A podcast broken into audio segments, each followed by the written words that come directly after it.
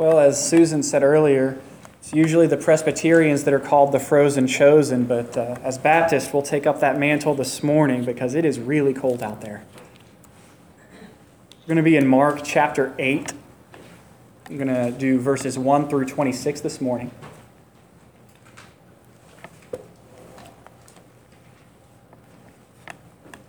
Our text today is going to feel a little bit like a movie that you've seen before. Uh, there are actually a whole lot of similar events and aspects to this section and the section that we just covered uh, in verses, it was chapter 6, verse 30, and we did through chapter 7, verse 37. Both of the sections feature a feeding of a great multitude, a boat trip, a confrontation with the Pharisees, a conversation about bread, a miraculous healing, and a significant confession. Mark here presents us with historical events and uses them to make a point theologically.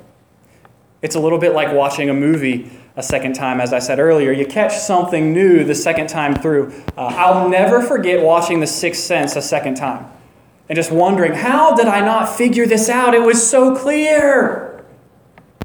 If you haven't seen The Sixth Sense, I suggest going out and renting or streaming or redboxing or whatever it is you do, seeing it once and then watching it again and realizing how silly you feel. Someone will ruin it for you probably on the way out. Anyhow, like seeing a movie for the second time, this section will help us see more clearly the pattern of Jesus' ministry so that we might understand its purpose. You see, the disciples were slow learners, like many of us. And so, despite walking with Jesus and witnessing his miracles, they still do not understand him or his mission. Not fully, not completely. They fail to see clearly. Their vision is clouded. That is until they experience his touch. Likewise, we will fail to understand Jesus and his mission until we experience his touch. We will fail to see clearly until we experience the touch of Jesus. I need to point out that the experience of Jesus' touch, the experience of the grace of God, is not a one time deal. The Christian life takes the whole life and is marked by vibrancy.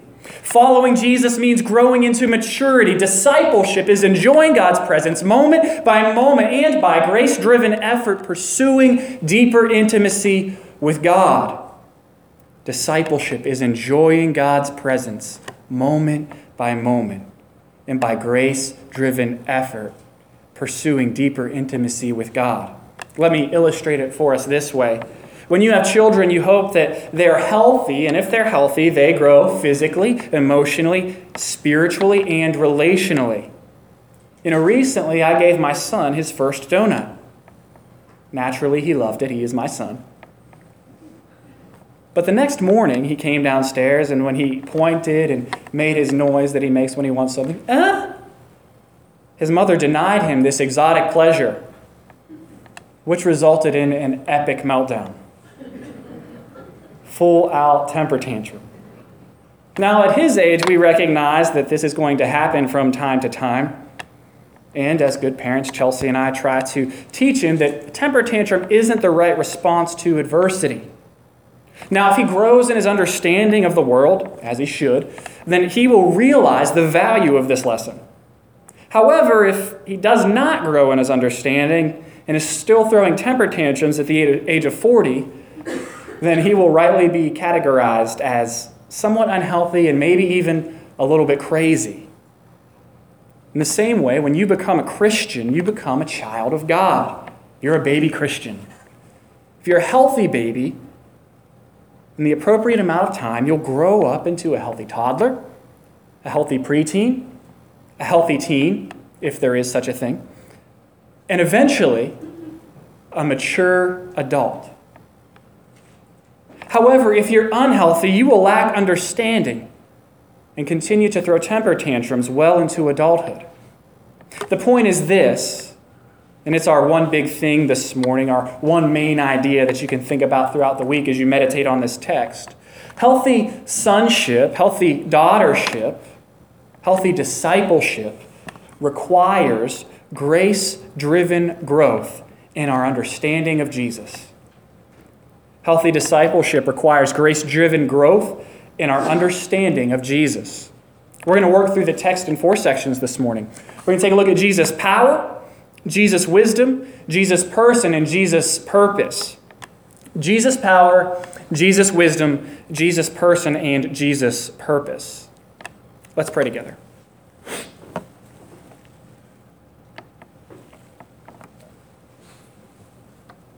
Father, we thank you that you are the eternal fountain of blessing and that you bid us to come and drink of your mercies. Lord Jesus, you are the bread of life. We ask that you might feed us with your word this morning, that you might give us more grace and grant us more understanding, that we might grow into maturity. Father, fan into flame our passions for you. Amen. So look with me at verse 1 of chapter 8. In those days, when, he again, when again a great crowd had gathered and they had nothing to eat, he called the disciples to him and said to them, I have compassion on the crowd because they've been with me now three days and have nothing to eat. Three days is a long time without food, y'all. Verse 3. And if I send them away hungry to their homes, they will faint on the way. And some of them have come from afar.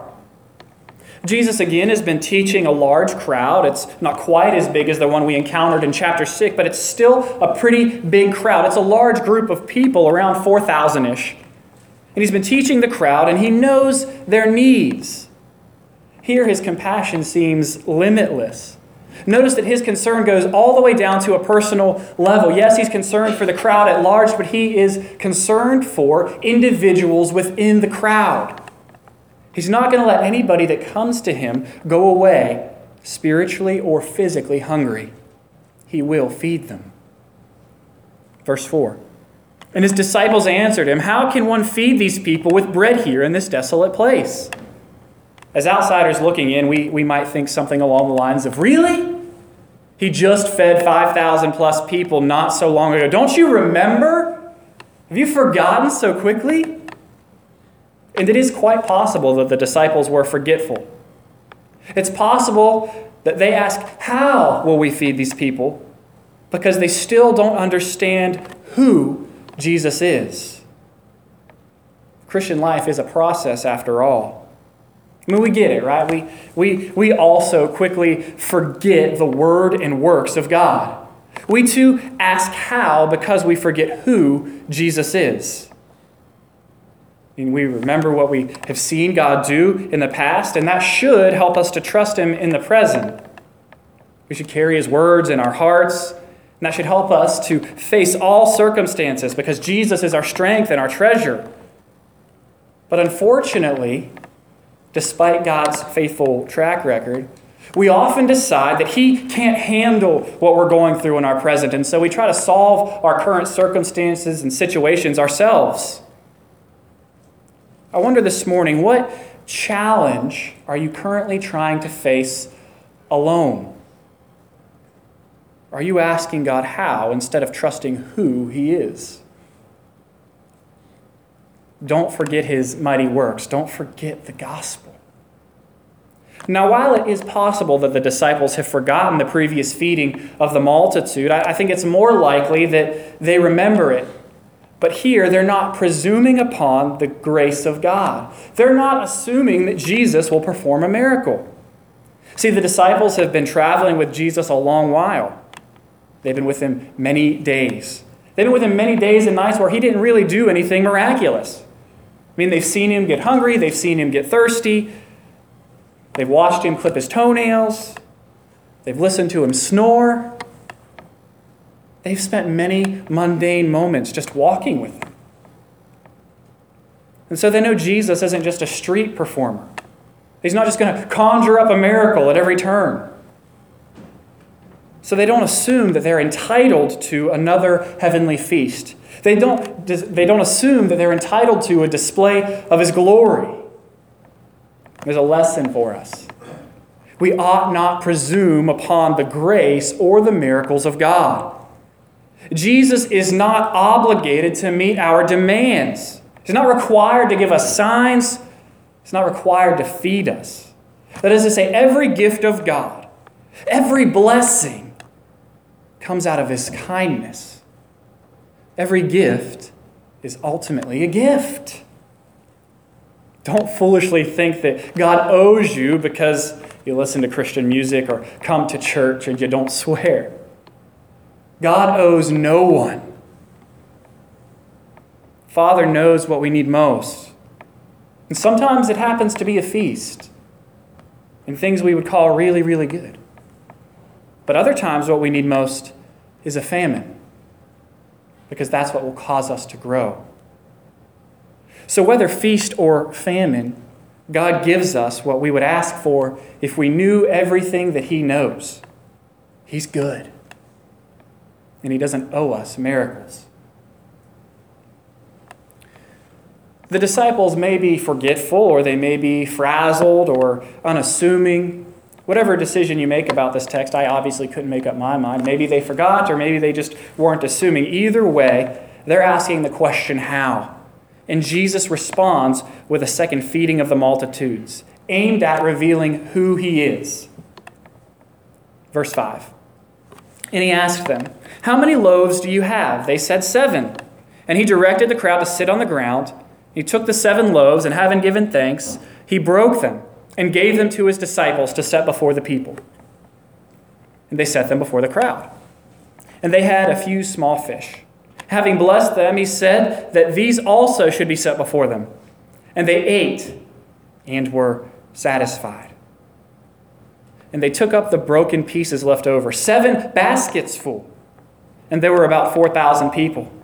And he sent them away. And immediately he got into the boat with his disciples and went to the district of Dalmanutha, Big D, as we call it. Jesus gives an encore performance and feeds 4,000 people this time. 4,000. I think the crowd here is a little bit interesting again because they've been with him for three days, not just uh, an evening. It's made up mostly of Gentiles. You know, considering the previous feeding was made up mostly of Jews, the geography tells us this information. Now, even though Jews typically considered Gentiles as enemies or unclean or beneath them, Jesus shows by way of his ministry, remember the Syrophoenician woman last week, that these dogs can become children. They have a place at the table, and that he considers them friends. Jesus is bringing the same saving bread to the Gentiles that he brought earlier to the Jews. He's feeding these 4,000 as he did the 5 plus thousand. There's a lesson here for the people of God in every age that our enemies are neither forsaken by God nor beyond the compassion of Jesus. On the contrary, the Gentiles, like others in our lives that we might think are a long distance away, or are objects of Jesus' compassion. So, those that we think are beyond saving, they're not beyond saving. Those in our culture that we look around at and think might be our enemies, they're, they're not beyond the grace of God. They're not beyond the compassion of Jesus. He has crumbs that will satisfy them too. He welcomes them to the table of salvation. Who in your life have you thought of as an enemy and beyond the compassion of Jesus?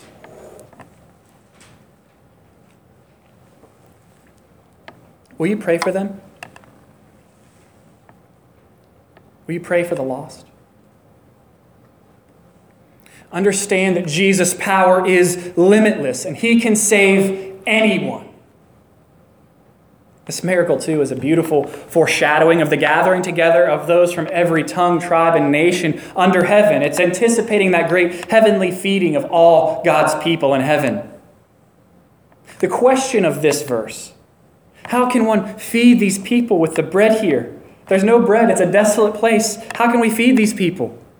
It's answered not with logistical prognostication, but with the who of their how. And the who is able to do all things well. Only Jesus can satisfy the people, and he can satisfy anyone that comes to him. The Pharisees, though, are not satisfied. And they want answers. And so we look in verse 11. The Pharisees came and began to argue with him, seeking from him a sign from heaven to test him. and he sighed deeply. Deeply in his spirit, and he said, Why does this generation seek a sign?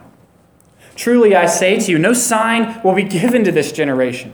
And he left them and got into the boat again and went to the other side. The Pharisees here, they're, they're not looking to have an academic debate. They're not searching for objective evidence about Jesus' person. They're looking for a way to, to gain control over him or discredit him. It's an intent, attempted interrogation. Think of some of the procedurals on TV you've seen. Think like uh, CSI or Bones, Law and Order, Castle. There are a bunch of them out there.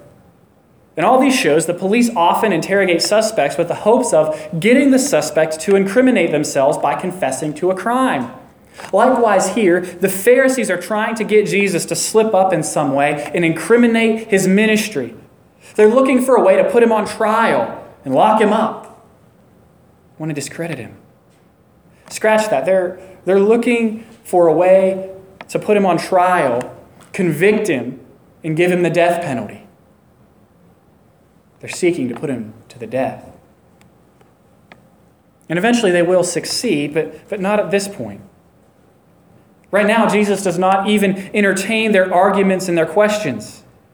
He knows the evil within them, He knows the hardness of their hearts. He knows they will not believe even if someone should rise from the dead.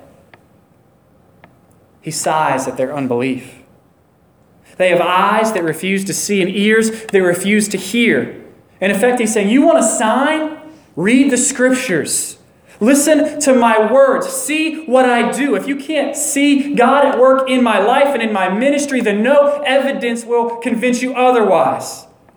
This demand is just an expression of unbelief, and I will not meet it. That's what Jesus is saying here. Do you ever demand of God?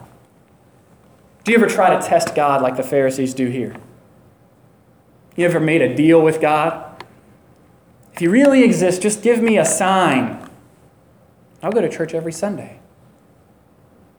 Or, God, if you really love me, just get me out of this situation. I'll never doubt you again.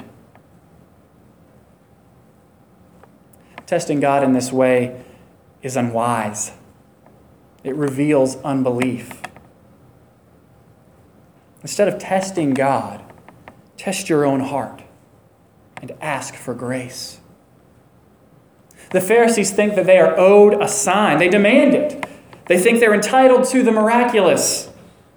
We ought never to presume upon a sign. The need for an authentication of Jesus' identity by the way of the miraculous is symptomatic not of Jesus' followers, but of his opponents. Those that are following Jesus don't demand a sign, they simply repent and believe the gospel. See, healthy sons and daughters trust their Heavenly Father. Their DNA has been changed by their union with Christ so that they can see clearly and understand the mystery of the gospel. True disciples test their hearts and ask for grace cry to Jesus, Help my unbelief. Verse 14. Now they had forgotten to bring bread, that's the disciples, and they had only one loaf with them in the boat. And he cautioned them, Jesus cautioned them, saying, Watch out, beware of the leaven of the Pharisees and the leaven of Herod. See, leaven is, is yeast. Yeast, I guess yeast is leaven. Yeast is leaven that ferments. It causes dough to rise. Leaven or, or yeast is, is crucial to making bread. I've seen it firsthand recently uh, as Chelsea has taken up uh, grinding her own wheat and, and making her own bread. And the first couple of times she tried it, she accidentally used what I think was just old or expired yeast. Maybe it wasn't yeast at all, I don't know. And uh, we had really flat, really ugly, not so great tasting bread not really a problem to me. But to her, the aesthetic presentation of a food is just as important as its taste. She wants it to look good before she eats it. So we quickly got good yeast, and now her bread is it's more pleasing to the eye and more tasty. Getting a little off track. At, at any rate, yeast causes the whole loaf to rise. And it just takes like a tiny little bit of it, and it works its way throughout all the rest of the loaf. A little yeast affects the whole. Jesus is, is warning his disciples here of the yeast or the leaven of the Pharisees. And so, what is the yeast or the leaven of the Pharisees? It's a little metaphor going on here. The yeast or the leaven of the Pharisees, I think, is best described as unbelief. So, because he says, the, the, Beware of the yeast of the Pharisees and of Herod. What do they have in common? Herod doesn't believe, and the Pharisees don't believe. See, unbelief is like yeast. A little bit of it will affect the whole heart of the whole person. It will harden your heart like Quikrete. Unbelief is like a disease that spreads throughout the body and eventually kills it. A failure to believe in and understand Jesus is actually a failure to get treatment for this disease. We need to heed Jesus' warning here. If we allow the seeds of unbelief to take root in our hearts, they will soon grow up into vines that choke out our faith. Beware of the leaven of the Pharisees. That's Jesus' point here. Beware of unbelief. Beware of the hardening of your heart. Believe. The disciples miss Jesus' point here, though. And in verse 16, they begin discussing with one another the fact that they had no bread. What we have here is a little bit of a, a Mary Martha situation. They don't get it. Instead, they're worried about all the wrong stuff. The disciples are concerned with temporal things rather than eternal things. They're focused on the physical rather than the spiritual. And I think here they mirror us a little bit. We get so stuck in our own world and our own cares, we become blind and deaf to God. The disciples are anxious about the lack of bread. They only have one loaf. But Jesus is anxious about their lack of faith. They're focused on the wrong things. What cares or concerns grip your heart?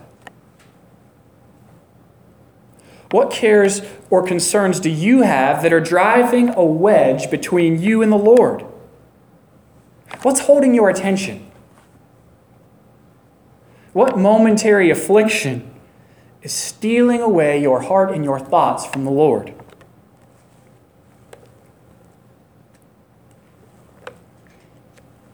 Jesus knows they misunderstood him, and so we get this uh, assault of questions from Jesus starting in verse 17.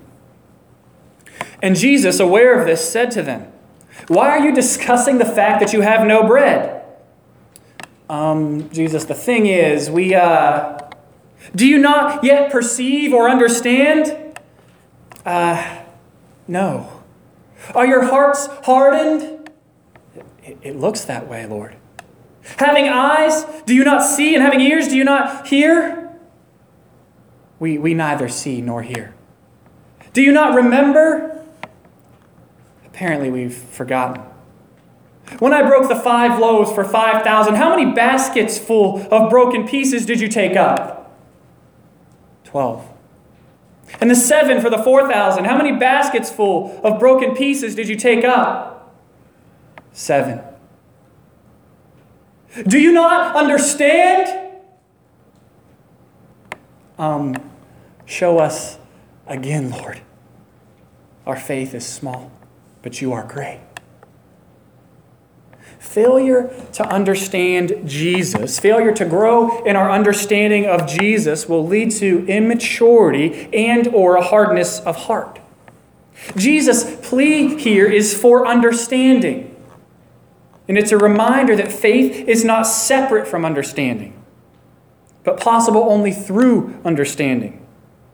This passage is actually a really great apology for a proper understanding of Christian education. If intellectual and spiritual blindness lead to a hardness of heart, blind faith without content, faith without substance to it, inevitably leads to a hardened heart just the same. The faith for which Jesus appeals is a faith born of understanding and of insight, a faith that's born of an experience of his grace. The disciples here are chastised not for unbelief, but for not growing properly.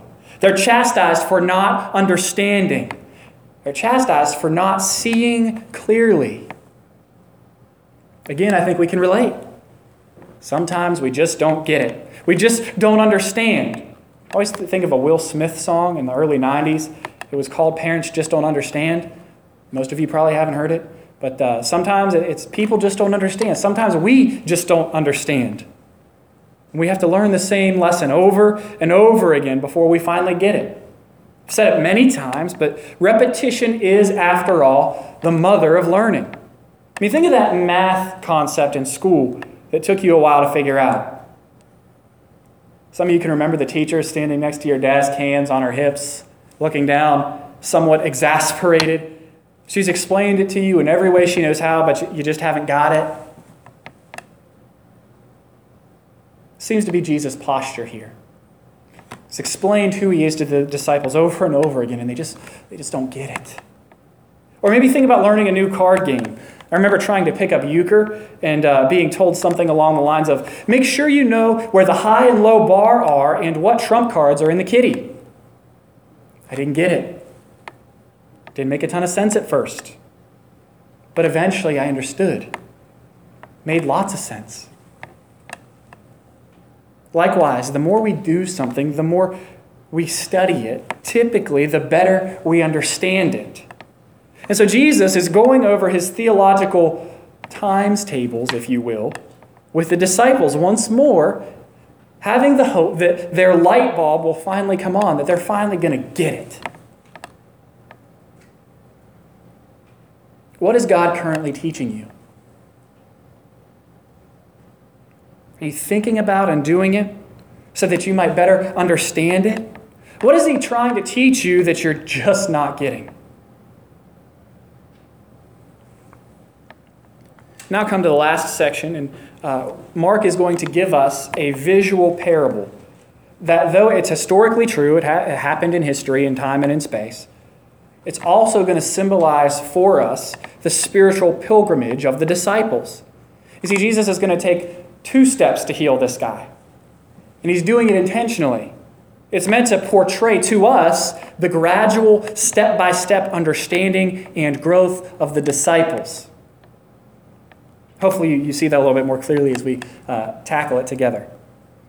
Verse 22 And they came to Bethsaida, and some people brought to him a blind man and begged him to touch him. And he took the blind man by the hand and led him out of the village. And when he had spit on his eyes, he laid his hands on him, and he asked, Do you see anything? And he looked up and said, I see people, but they look like trees walking around. Then Jesus laid his hands on his eyes again. And he opened his eyes, his sight was restored, and he saw everything clearly. And he sent him to his home, saying, Do not enter the village. Again, we see Jesus' compassion on display. He takes the man by the hand and leads him out of the village. He wants to ensure that he's not going to be a spectacle or the center of unwanted attention. He heals the man.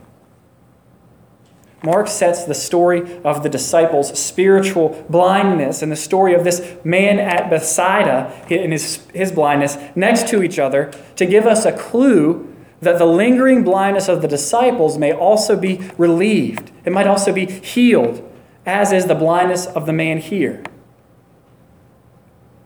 Healed by the continued touch of Jesus. See, the two stories are all about seeing and understanding. Seeing and or understanding are referred to 15 times. 15 references to blindness, eyes, sight, and understanding. Mark firmly links these stories together with Jesus' question in verse 23 Do you see anything? This unusual question is like an echo of Jesus' pleading questions to the disciples in the previous story. Do you not understand?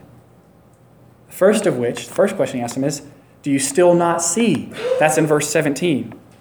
Verse 23 and verse 17 are linked together. Do you see anything? Do you still not see? The blind man's response that he can see people who look like trees walking around is a clue to us that the disciples themselves will be enabled by Jesus to begin the process of moving from blindness to sight. They're going to be given a deeper understanding. This miracle was done in two stages as a sign especially to the disciples. Through this miracle, Jesus is now leading them by the hand to the point at which their sight will become clearer rather than clouded. Notice their spiritual understanding did not come, does not come instantaneously, but gradually. They too need the continued touch of Jesus to see clearly. And in the next few verses, we see that the disciples begin to understand. First, with Peter's confession. Look down at verse 29. Jesus asked them, Who do you say that I am? And Peter answered him, You are the Christ, you are the Messiah. See, he, he, he gets it in part. That's right. But it's not the whole picture. We won't be given the whole picture until the centurion, after he pulls the spear from Jesus' side, says, Truly, this was the Son of God. He's the Messiah, and he's God in the flesh. They're seeing in part. The disciples see clearly, but in part. They see blurrily, I mean to say. They see that he's the Messiah, but they do not yet recognize him as God. They have a better understanding of Jesus' person, but their vision is still blurred. They won't understand the fullness of his person or the purpose of his mission as revealed in their response to what Jesus said what Jesus says in verse 31, right? They only have a partial picture. Look at what verse 30 what happens in verse 31. Peter says, "Hey, you're the Messiah." And then Jesus says, Hey, that's great. And in verse 31, he begins to teach them that the Son of Man must suffer many things and be rejected by the elders and the chief priests and the scribes and be killed. And after three days, rise again. He tells them that he must die and rise in order for his kingdom to flourish. But the disciples have other ideas, they have other expectations. And so, just a few verses later in 32b, we read, And Peter took him aside and began to rebuke him. They don't yet understand that he is God. The disciples won't see everything clearly until after the resurrection. Spiritual understanding does not come instantaneously, but gradually. We, like the disciples, need to experience the continued touch of Jesus. Spiritual growth is a process. None of us ever arrives.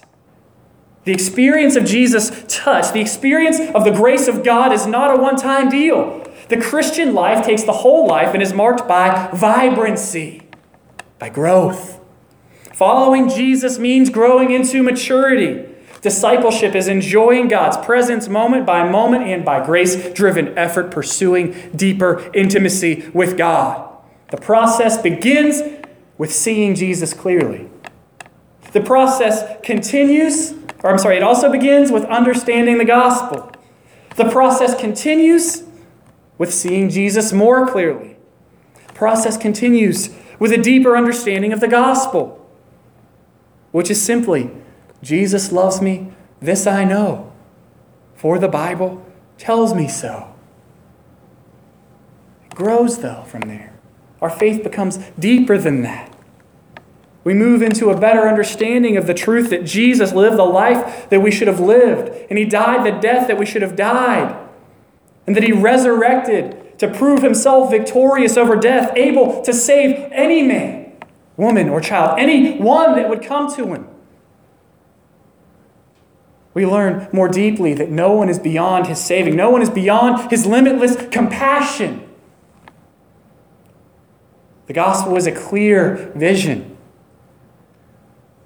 Shallow enough for a child to play in, deep enough to drown an elephant. It's the ABCs and the A to Z of the Christian faith. We never get over the gospel. We just plunge deeper into it. We grow in Christ likeness. We go from throwing temper tantrums over donuts to rejoicing in our trials and in our sufferings because we know that God is good. We go from demanding miracles to enjoying the miracles in the mundane. Simply walking with Jesus, reading His Word, praying, enjoying community. Don't presume upon the gospel.